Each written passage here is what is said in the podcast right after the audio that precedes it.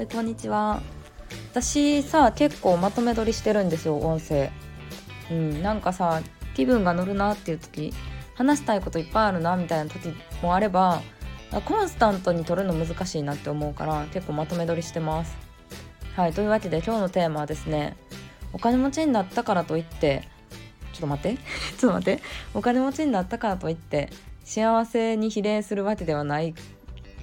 ょっと待って。もう一回な。お金持ちになったからといって幸せになるとは限らないことを大学生の時に分かっていたっていう話をしようかなって思います、まあ、大学生の時私はそんなに結構学校忙しくてバイトできなかったんで、まあ、大体5万から6万ぐらいかなバイト代。うん。でまあ社会人になってからも16万ぐらいだったんですけどあのー、そう分かってたんですよ。でそれなんで分かったかっていうと「ゴシップガール」っていう海外ドラマを見てたんですね。ゴシップガールを知らない人のために説明するとですねアメリカでめちゃめちゃ流行った海外ドラマなんですけどシーズン6ぐらいまであるんですけどすごい可愛くてお金持ちのニューヨーク在住の女子高生たちの物語高校生たちの物語なんですね、まあ、アメリカって結構格差がすごいっていうじゃないですか、まあ、言ってねあのー、日本ってまあ私立とかはあるけど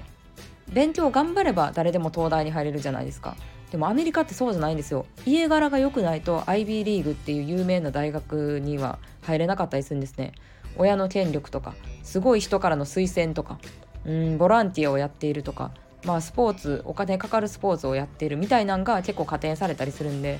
まあその格差がひどいわけですね日本に比べると。それの,、まあ、あの金持ち高校生たちの物語みたいな感じ。どれぐらいの金持ちかって言ったら、まあ、ニューヨークのど真ん中のまあ、マンションに住んでるんですけど家族全員で、えー、リムジンで学校行ってます。みたいな、うん、リムジンじゃなくてもタクシーで学校行ってます。みたいな感じ。スクールバス乗ってくるやつ貧乏人や。みたいな世界なんですけど、まあ、金持ちたちの物語ですごいファッションとかもね可愛くて面白いんですけどね。あのそう。でも幸せそうじゃないなって思ったんですよ単純に。めっちゃ喧嘩するんですよその物語の人たち。大体アメリカドラマって女同士の喧嘩がもうすごい日本では見られないぐらいの女同士の罵り合いとか喧嘩とか変な噂まき散らすみたいなのが絶対出てくるんですけどめっちゃ金持ちやのに結構精神お金精神的なストレスって必ずしもお金で解決できひんやなっていうのが冷静に見てた私の感想やったんですね。純粋に話は面白いんですけど。うん。だからなんかお金持ちになったら全ての悩みが解決されるみたいに思っちゃいがちですけど何でも買えるし。まあもちろん歩くのめんどくさいからタクシーに乗るとかもお金あるからできることなんですけど人間関係って割とお金だけでは解決できないっていうのをその時に知りましたね。うん。だからなんかお金持ちになれば全て解決できるわけではないんやなっていうのをまあ貧乏でしたけどなんとなく気づいてたというか。うん、ちゃんとその辺バランスとっていい人間関係を築きながらこうお金持ちお金を稼いでいかないとあかんやなっていうのは思いましたね。うんまあでもそのドラマに出てくるねお金持ちたちは人間関係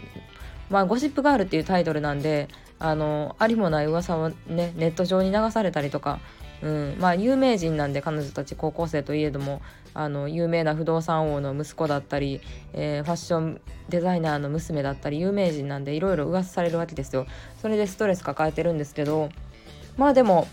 こうちょっとね副業とかビジネスをするようになって出会ったまあプチリッチなお金持ちの人は結構人間関係もね楽しく過ごしながらお金持ちになってる人が多かったんで私そっちを目指していきたいなみたいなのはなんとなくうん、思いましたね。なのでなんかね何にも知識もないし別にビジネスとか副業とかうまくいってたわけじゃないんですけどゴシップガール見てた時って。大学生か社会人12年目にかけてツタヤでね借りに行ってましたね。うん。借りに行ってて大体ね今ねツタヤに借りに行く人なんていなくてネタフリとかで見れたらいいんですけど当時はまだそういうのがなかったのであのチャリンコで1駅分まあチャリンコで10分ぐらいかこいでで行くわけですよ。ゴシップガールの今日新作が出るんやな。もう大体ないんですね。はい。あのレンタル開始してすぐはもう大体ねみんな借りててね。あの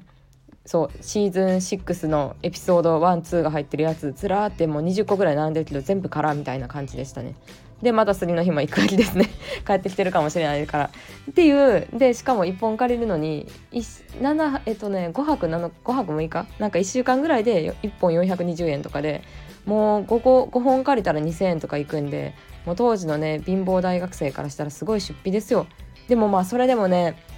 あの普通のねテレビとかはほとんど見てなかったんですけど海外ドラマをねお金出して見てましたね。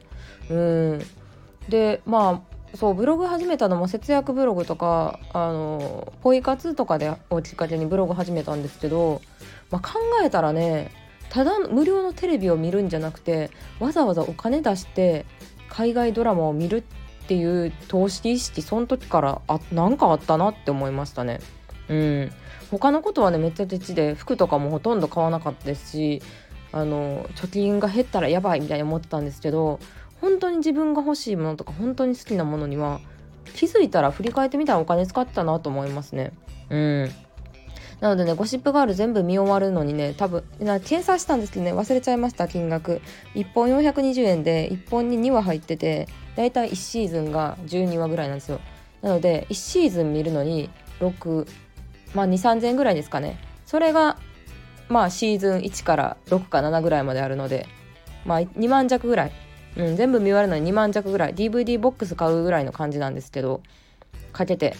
見てましたね。うんでもそうあのそういうなんだろうな。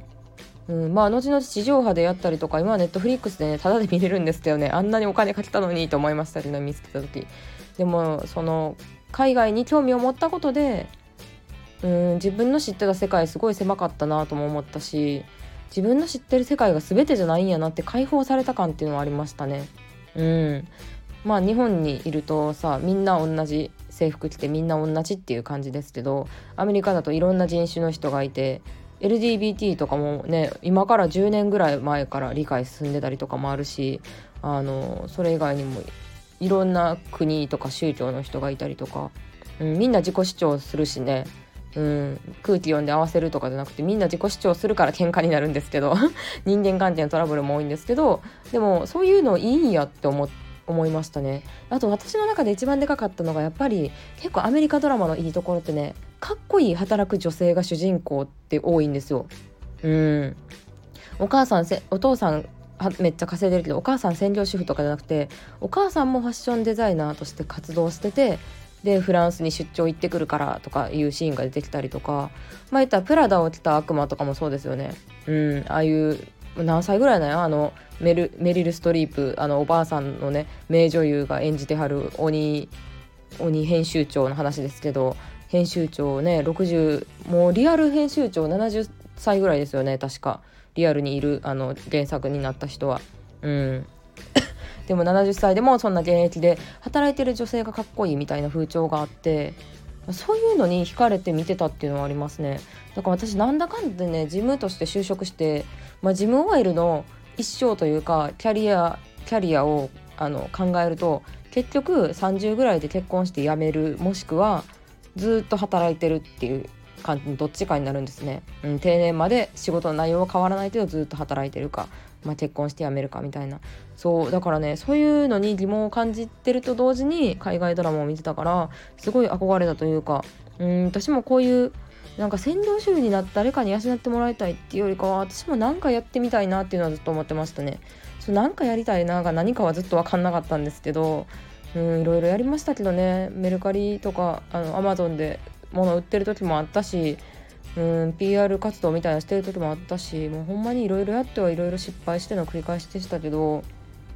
まあでもやっぱり海外ドラマみたいなかっこいい女性になりたいっていうのは根本にあったしそれを気づかせてくれたから2万ぐらいの投資ね今から考えたらめっちゃ安かったなって思いますね。うんだからなんかその時にお金を払って見るものはいいいいんやっていう認識はちょっとありましたね。そんなにものすごい金額を最初から投資してたっていうわけではないですけど。うん、お金を払ったらやっぱいいもん手に入るんやっていう認識はあったかな。うん。無料のねニュースとかテレビを見るんじゃなくってっていうのはありましたね。うん。なのでなんか周りに惑わされず自分の好きなことやったらいいやっていうのも海外ドラマから教えてもらったし結構ねいろんなことを教えてもらって私にとっては人生のね一つの分岐点になったかなって思います。皆さんの人生の分岐点はどんなことでしたか、まあ、仕事だったり、えー、出会いだったりうん、なんか作品だったりよかったら教えてください。レターでいただけると嬉しいです。バイバイ。